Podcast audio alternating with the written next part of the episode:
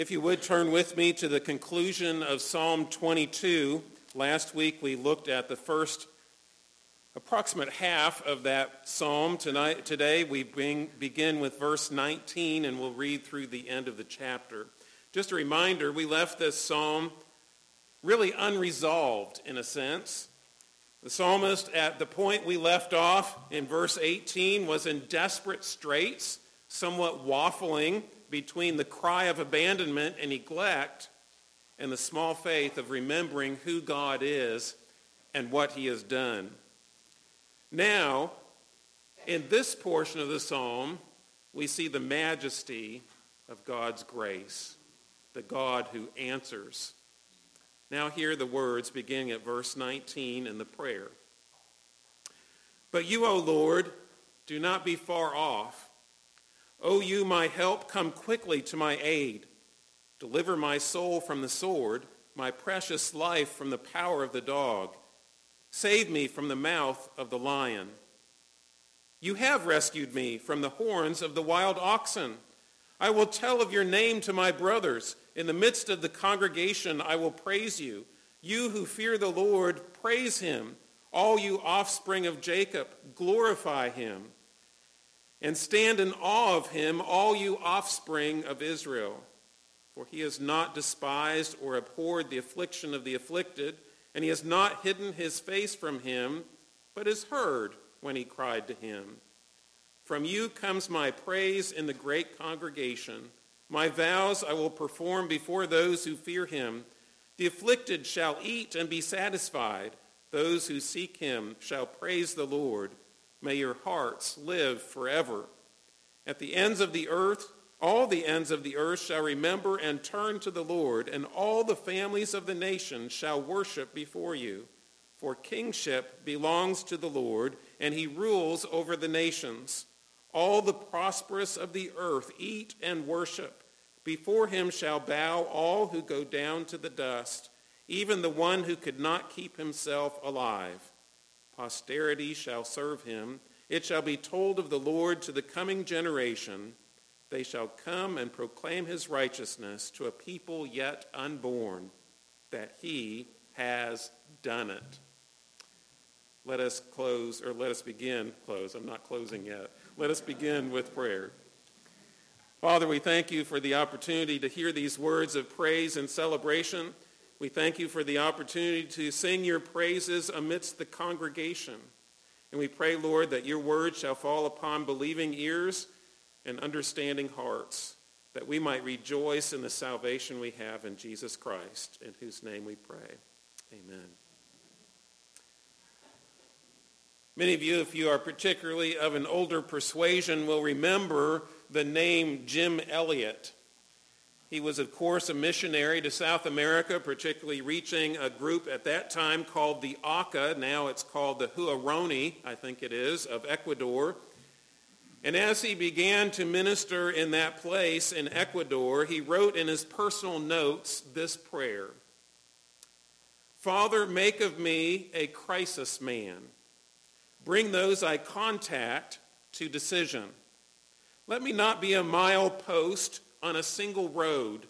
Make me a fork that men must turn one way or another on facing Christ in me.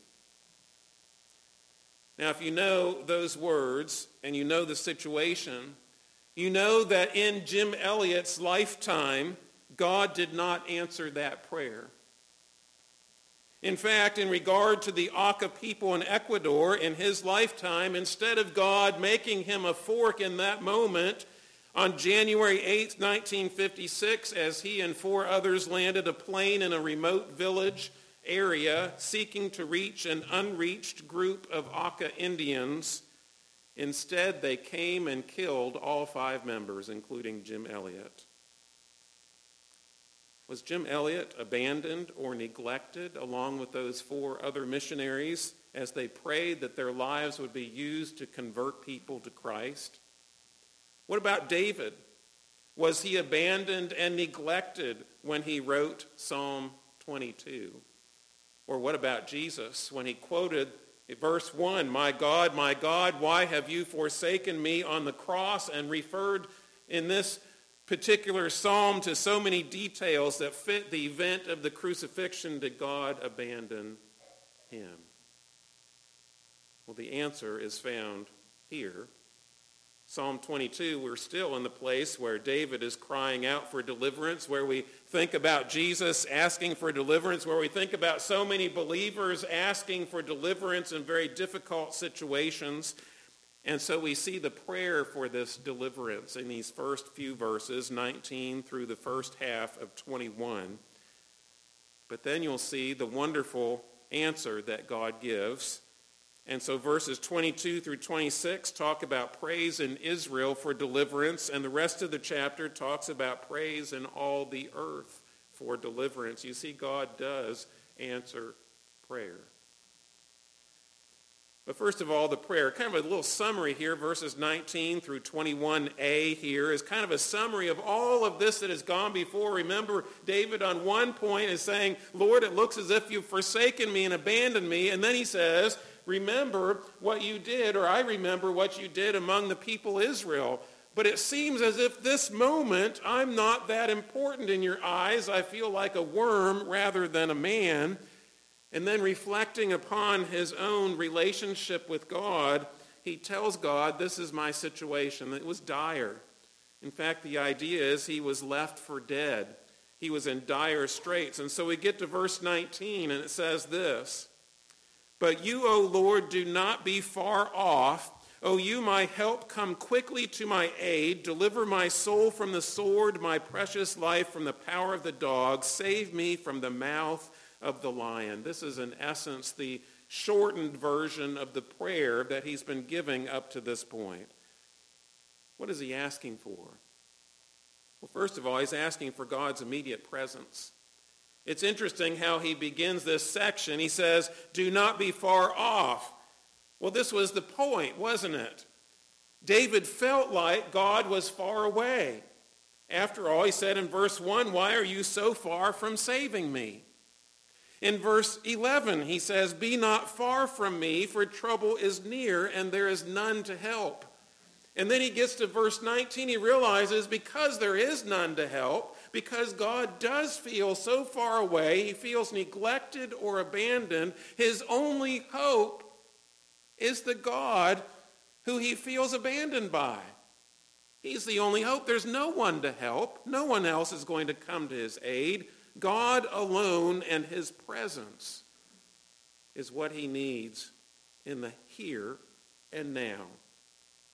But it's not just for God's presence, it's also for God's interaction, isn't it? He wants God to deliver him from some of these specific things he's been writing about. One of them is the sword.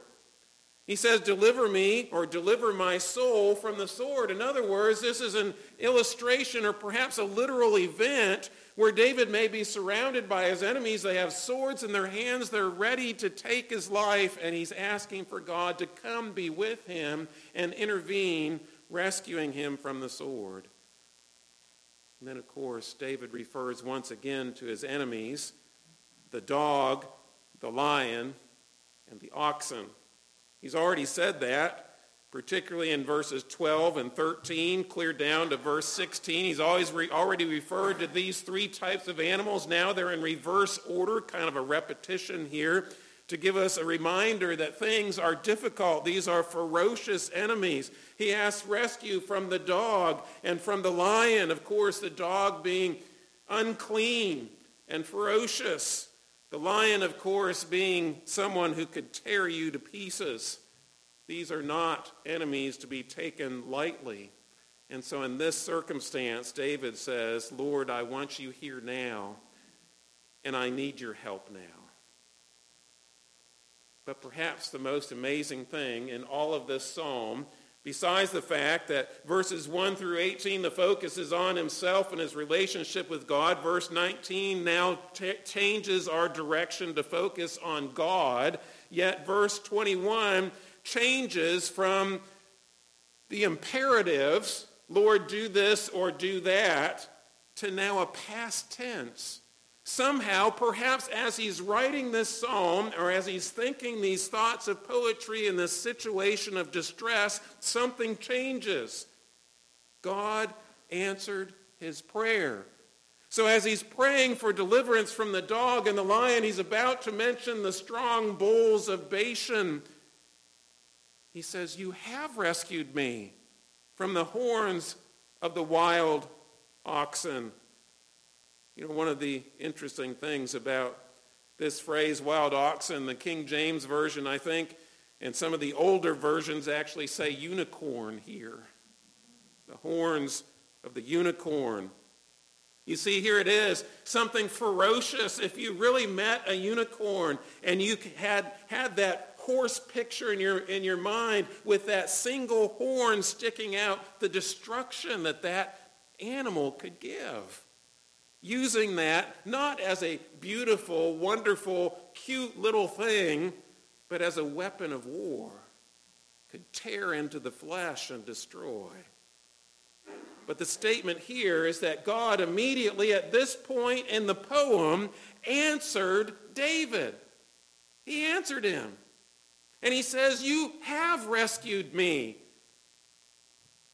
I remember for years in my first church, when I went to that church, it was very small. They had gone through some difficult time. The numbers were small. They could barely pay their bills. They were wondering about the future of their congregation. And we began to pray for a family to come to Arcadia. That was the name of the church.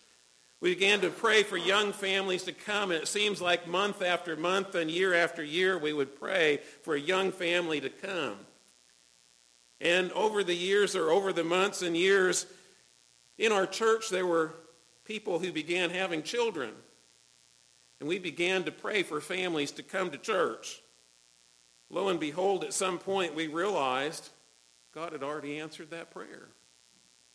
He had brought people who had been connected to that church their entire lives. They had now become married and they'd had their own children. These were the families God was bringing. And then through other ministries of the church, we suddenly realized they may not have been the families we expected or longed for, but they were families nonetheless. And God had answered that prayer. So our prayers changed from, Lord, will you bring this family, to Lord, thank you, you have brought these families. You see, sometimes we look for the answer and we look and we look and we look and we don't see it. You see, we must watch and listen for answers. Sometimes they're obvious. David must have obviously known God had rescued him. At that moment, perhaps, there were fellow soldiers who came and fought off the enemy with the sword. There were those who intervened by the power of God's strength to take those lions and dogs away. Whatever it was, God rescued David. But sometimes they're not so obvious, are they? Sometimes we pray and it's been on our list for a lengthy period of time, and sometimes we pray and pray, and we must sometimes ask the question Has God already answered this prayer? Because sometimes in our selfishness, in our blindness, we don't see God's work, and thus we don't worship Him for it. But this is the amazing thing in this passage. We've seen David's description of his feelings of abandonment and neglect. And we've seen the dire situation he finds himself in. And by the end of verse 21, we see God has rescued him. Now the rest of the psalm is a psalm of praise. He says, verse 22, what is it that changed from verse 19 to verse 22? It's that God had delivered him. He says, I'll tell your name to my brothers. In the midst of the congregation, I will praise you. You who fear the Lord, praise him. All you offspring of Jacob, glorify him and stand in awe of him, all you offspring of Israel. What is he doing? He's first testifying in the congregation. I will tell of your name. This is what we do when God answers prayer. We cannot help but tell those who worship God together in the assembly. We can't help but tell them what God has done to rescue us. We also recognize the importance of corporate worship. For some reason, there is a great movement in the American Christian culture that people will profess to believe in Christ but ignore corporate worship. In fact, I guarantee you there are large numbers of people in Myrtle Beach this morning who claim to be Christians but are sitting home in their beds and refusing to worship in a church, perhaps claiming bad experiences or perhaps claiming that the church does not meet their needs or perhaps saying that the church is not the kind of institution they want to be a part of. But this is the congregation that we tell others of the name of the Lord. This is so important that the first thing David does when he's rescued is he says, I will tell your name where? To the church of God, to the congregation. It is imperative that we come and worship together and proclaim the name of the Lord. After all, he invites others to praise with him, doesn't he? He's testifying to first his brothers. Notice what he says, I will tell of your name to my brothers. In other words, he's not just saying, hey, you know, I'm, I'm, going to tell my biological brother in the house about what God has done. No, he's talking about the people of Israel, fellow believers. He's telling about those who are called to be the people of God. He says, they're the first ones we want to share the good news with. They're our family. Testifying to the brothers. And then it says, testifying with those fearing the Lord. He calls on those fearing the Lord. Praise him. Praise him. How can we do that if those who fear the Lord don't come to the congregation? After all, we're to come together, those who fear the Lord, and praise his name. Why? Because in reverent awe we see his power and his goodness and his grace. And then, of course, it says, all you offspring or seed of Jacob, glorify him. Stand in awe of him, all you seed of Israel. These seed, a recognition that those who are truly of Israel, that is those who have the faith of Abraham. Even in David's day, we are reminded that those who are of Abraham are those circumcised of heart, those who believe upon Jesus Christ and the promise in those days and now looking back on Jesus Christ and the fulfillment of the Messiah. Those who fear the Lord, those who are the seed of Jacob or the seed of Israel, we testify amongst them and call them to do what? To glorify him and to stand in awe of him. Is this what you do when you come to church? I hope you don't just come to church to sing songs together or to fellowship and socialize together. I hope that when you come to worship, you come to stand in awe of a holy God who loves his people and has kept his covenant promises. This is the God that David writes about. This is the God revealed in the Word of God, the God who answers prayers of deliverance. And we testify of the wonders of praise of what God has done. We testify in the congregation. We also are recounting the answer of the Lord. It says in verse 24, For he has not despised or abhorred the affliction of the afflicted. This is news. What did David just say? I feel as if God abandoned me. I feel as if God neglected me, that man despises and scorns me. But now he says, I'm neither abandoned nor neglected because God has not despised or abhorred my affliction. It seems to be as if David is using himself in the third person here. The affliction of the afflicted. He described himself as afflicted throughout this psalm. He says, God did rescue me. He has not abandoned me. He has not forsaken me or neglected me. Instead, he has not hidden his face from him, but has heard when he cried to him. Again, this is news, isn't it? The first 18, really the first 21 verses seem to indicate that this man writing this psalm feels as if there's no hope, and yet he's waffling between his faith wondering about this God who has saved others and has a history with him as his God, sovereign over all things. And yet the situation begs the question, where are you, God? And yet we come to this verse and it says this, I am neither unheard nor unanswered. And yes, those are two different things, aren't they? God can hear us, but not answer us immediately.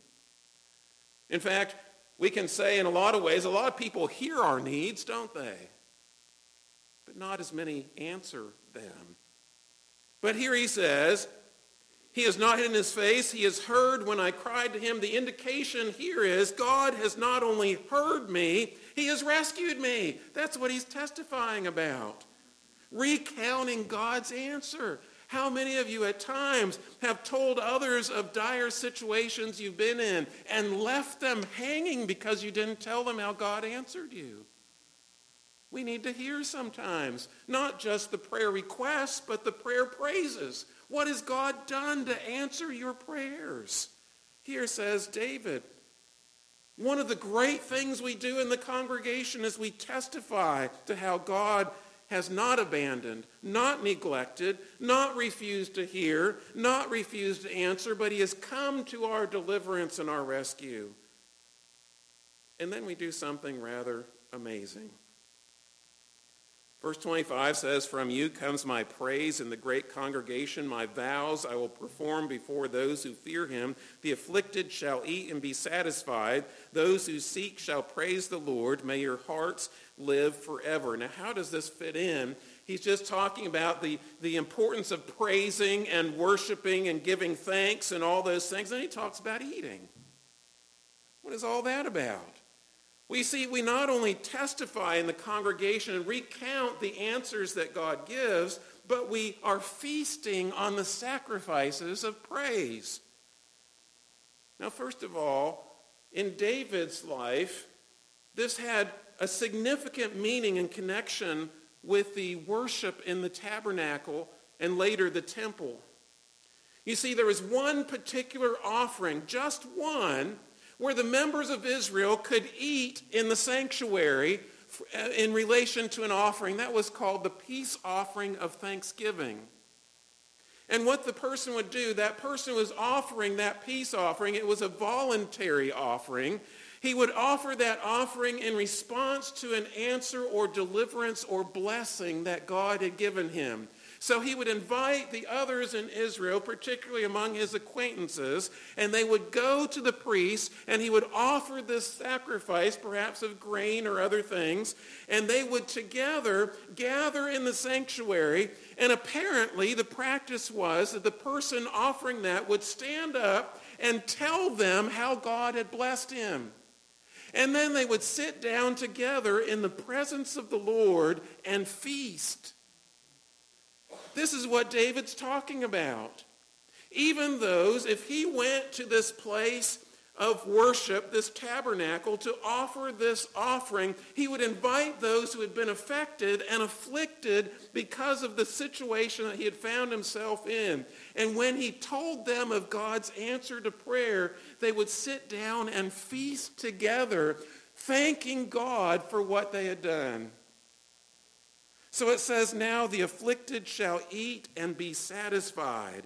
Those who seek him shall praise the Lord. May your hearts live forever. You see, they're feasting in this sense on the peace offering of thanksgiving as described in Leviticus 7. On the other hand, it's also a reminder of what these participants experience. He had just said in his time of difficulty in verse 14 my heart is like wax. It is melted within my breast. In other words,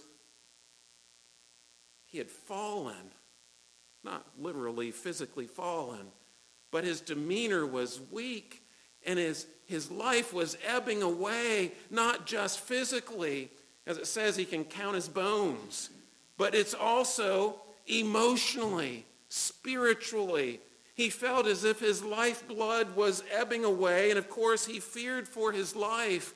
But now, after the answer to prayer, look at what he says. Your hearts will live forever.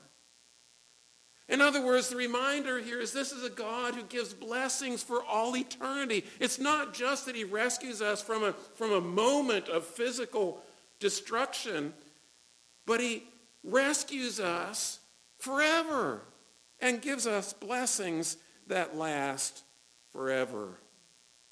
You see, the other aspect of this is when we apply these words to Jesus Christ and his crucifixion on the cross, which so many of these events in this psalm refer to. Remember, gambling for the garments, the words, My God, my God, why have you forsaken me? The idea of being scorned and mocked, all those different things. You see, we will feast too. For Jesus said his body was given to us and his blood.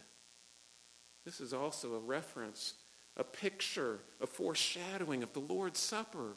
How together, when we sit down at the table and we remember God's deliverance, then what he does in that event is strengthen us for the life to come because we remember how he has delivered us from sin and we have these eternal blessings. Yes, prophesied right here in Psalm 22. Some of you know my father was a pastor. I remember one particular story of a place where I lived, we lived when I was in high school. My father began ministering to the husband of a member of our church. The husband was not a believer, but he had somehow been given a death sentence of cancer. I don't remember what type of cancer he had, but I know he was physically declining, and my dad began to visit him in the home and he began to minister to him in his time of need. He became fairly soon weak enough that he did not leave his bedroom very often. And my dad began to tell him about the gospel and read scripture to him and prayed with him. And this man came to believe in Jesus Christ on his deathbed. But you know, when he was delivered from his sin, he wasn't delivered from his cancer. But when he was delivered from his sin, what did he want to do? He wanted to find some way that he could praise God amidst the people. And so he asked my dad, he said, I've believed in Jesus Christ. I believe I'm supposed to be baptized now. Would you baptize me? And so my father, he took elders from the church and a few others that might fit in the bedroom, and the man said, that's not enough. I want you to invite my unbelieving children to come and witness this event. And so he did. My father was able, with elders from the church, to come and invite whoever could fit in that room with all of those who would be in his family, believers or unbelievers, and right there on his deathbed, he was baptized. You see, true Israel, the children of Abraham by faith, what do they want to do?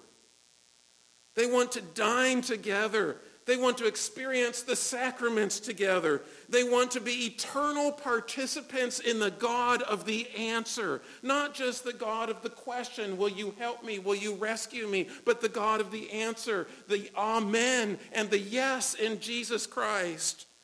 We want to participate together because God delivers us from our sins. And what happens when we proclaim that in the people of Israel or the people of Jesus Christ? It spreads, doesn't it? It spreads to all the earth. In fact, if you thought the Old Testament was just about Israel, then 27 through 31 is going to open your eyes. It says, All the ends of the earth shall remember and turn to the Lord, and all the families of the nations shall worship before you, for kingship belongs to the Lord, and he rules over the nations.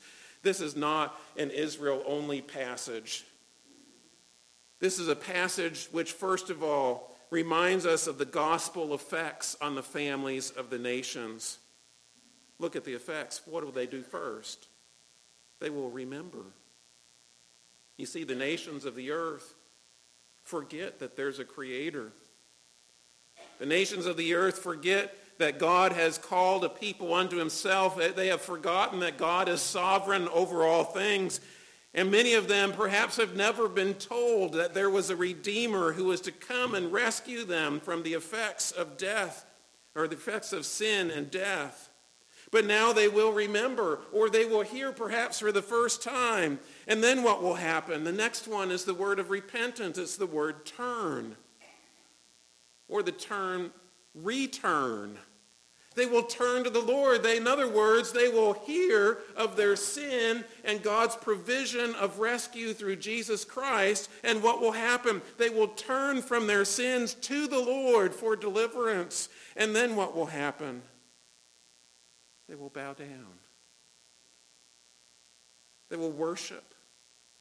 To bow down in this context is not just to worship and pay homage, but it's a reminder that they are recognizing the sovereignty of God. They're recognizing that he has conquered them, and so they are going to submit to him and obey him and pray to him. This, in essence, is reminding us that people from every nation of the earth, from every family and tribe, will come to the feet of the cross and bow themselves to the God of heaven and earth, the Father, the Son, and the Holy Spirit. What a wonderful blessing. In fact, as you read this, you cannot help but think these are the words that God told to Abraham. When he was called Abram in Genesis 12, he said, In you shall all the families of the earth be blessed. Here's the psalmist saying, Here it is. When God rescues his people, they will be used as God's instruments of evangelism to tell what God has done. And by this evangelism, by the power of the Holy Spirit working in the gospel and the word, people will be converted from all over the nations of the earth. This is why we have this task. Make disciples. It's not a new thing. It's God's thing that he declared to the Israelites back in Abraham's day. It's what he declared in David's day. It's what he declares in the days of Christ. Why? Because it's also a declaration of the Lord's sovereignty. Kingship belongs to the Lord. Now, who wrote this psalm? David. David's the king of Israel. David is the most important walking, breathing human being on the face of the earth in that moment of that day because he is the anointed one who is leading God's chosen people, Israel. And yet he says and writes, the kingship is not mine. It's God's alone. The declaration of God's sovereignty reminds us that he will rule and does rule over all the nations. But of course, what does gospel mean? It means good news. Here's the good news. Verse 29 All the prosperous of the earth eat and worship. Before him shall bow all who go down to the dust, even the one who could not keep himself alive. You see, this is the gospel inclusion of all the elect from all different backgrounds and walks of life, every nation, every family of the earth, but also in every state and condition. From, as it says in the Hebrew, the fat, that is the prosperous, those who have a lot, those who, who can dine on whatever they please, to the dying. That's what it means when it says those who go down to the dust. Those are those who are dying. Perhaps, as some say, this second phrase, the one who could not keep himself alive, this is again is the dying, the person who is weak and sick and unable to prevent death. He says, even those people shall bow down to the Lord in the dust. You see, this was the new cancer congregant of my father's church. He was the one who was going down to the dust, who could not keep himself alive. There was no medicine that could keep him alive anymore. There was no more treatment. There were no more options for him. His family knew he had but a little time, and of course it was true. Many years ago now, he died.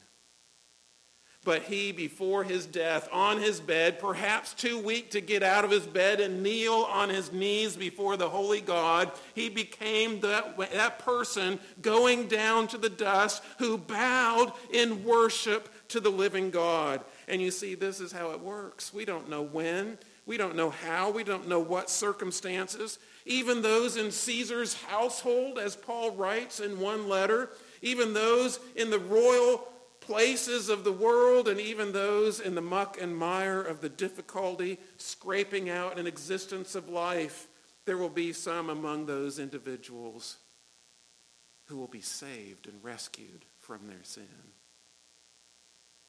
Posterity shall serve him, it says. It shall be told of the Lord to the coming generation. Here's this testimony again, isn't it? Not only do we testify among fellow believers, not only do we testify among those who fear the Lord and those because God's Spirit has worked in them will seek the Lord, perhaps for the first time turning from their sins, but also it says it shall be told to the coming generation, even those unborn, as it says here. They shall come and proclaim his righteousness to a people yet unborn. You see, the gospel inclusion becomes a gospel proclamation. Go ye therefore to all the world and preach the gospel. What is the gospel? First of all, it's the righteousness of God. That's the word that's used here in Psalms. If you don't understand the concept of righteousness in the Bible, I beg you, this is a very important concept. You need to understand it. You need to know it. In fact, the Holy Spirit will convict you regarding righteousness. Righteousness is so very important because without righteousness, you cannot go to heaven. In fact, if we don't have righteousness, God will look at us and he will tell us, get away from me, you wicked person, you wicked servant in the place where there is gnashing of teeth.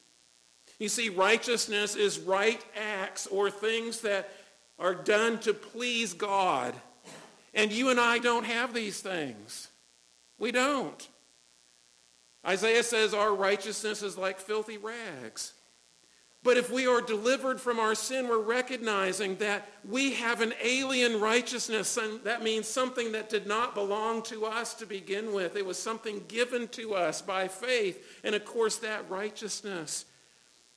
To proclaim God's righteousness is to proclaim Jesus Christ. He is our righteousness, as the author says, Paul does to the Corinthians. Jesus is our righteousness. So here in the Psalms, it's, it's prophesying the day when all of God's people will proclaim Jesus Christ because his righteousness is our salvation.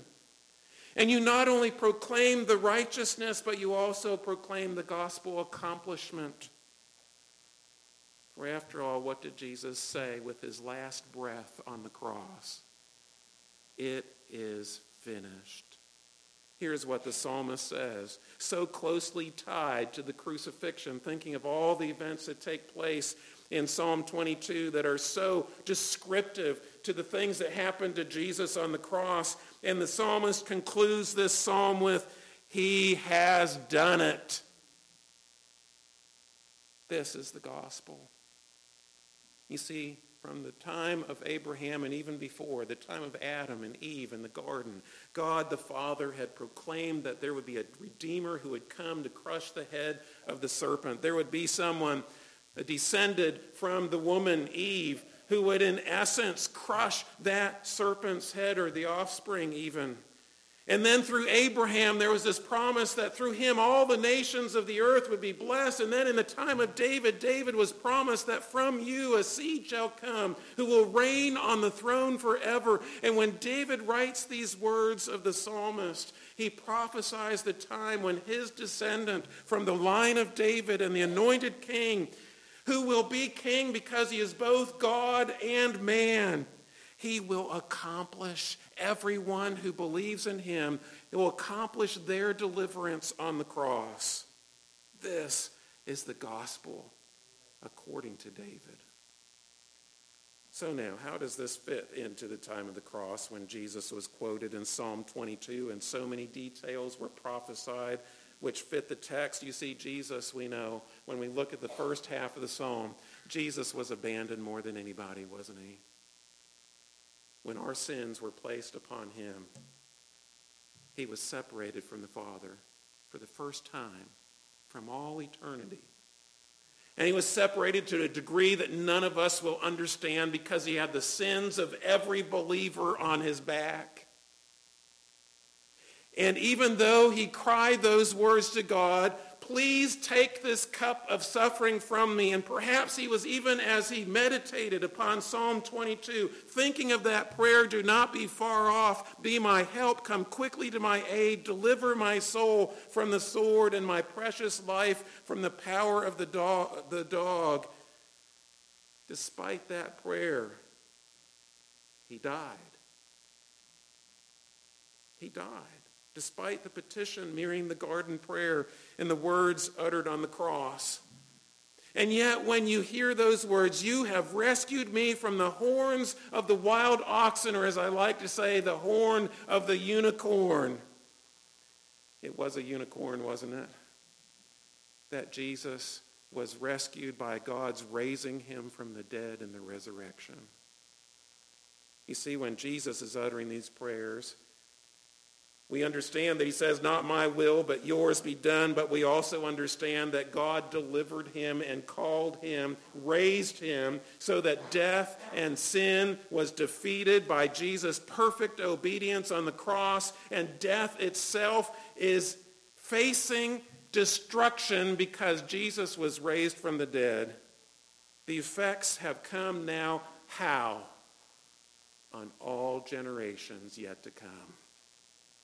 This is the gospel. Why do we come to worship every Sunday? Because it is a joy. It is a privilege to tell others what God has done. Why do we come and we worship together in the congregation? Because together we want to build one another up and encourage each other as we go out into the world and proclaim the gospel to all the families of the earth so that others might have the glorious blessings and join us, the congregation of praise. Let's pray.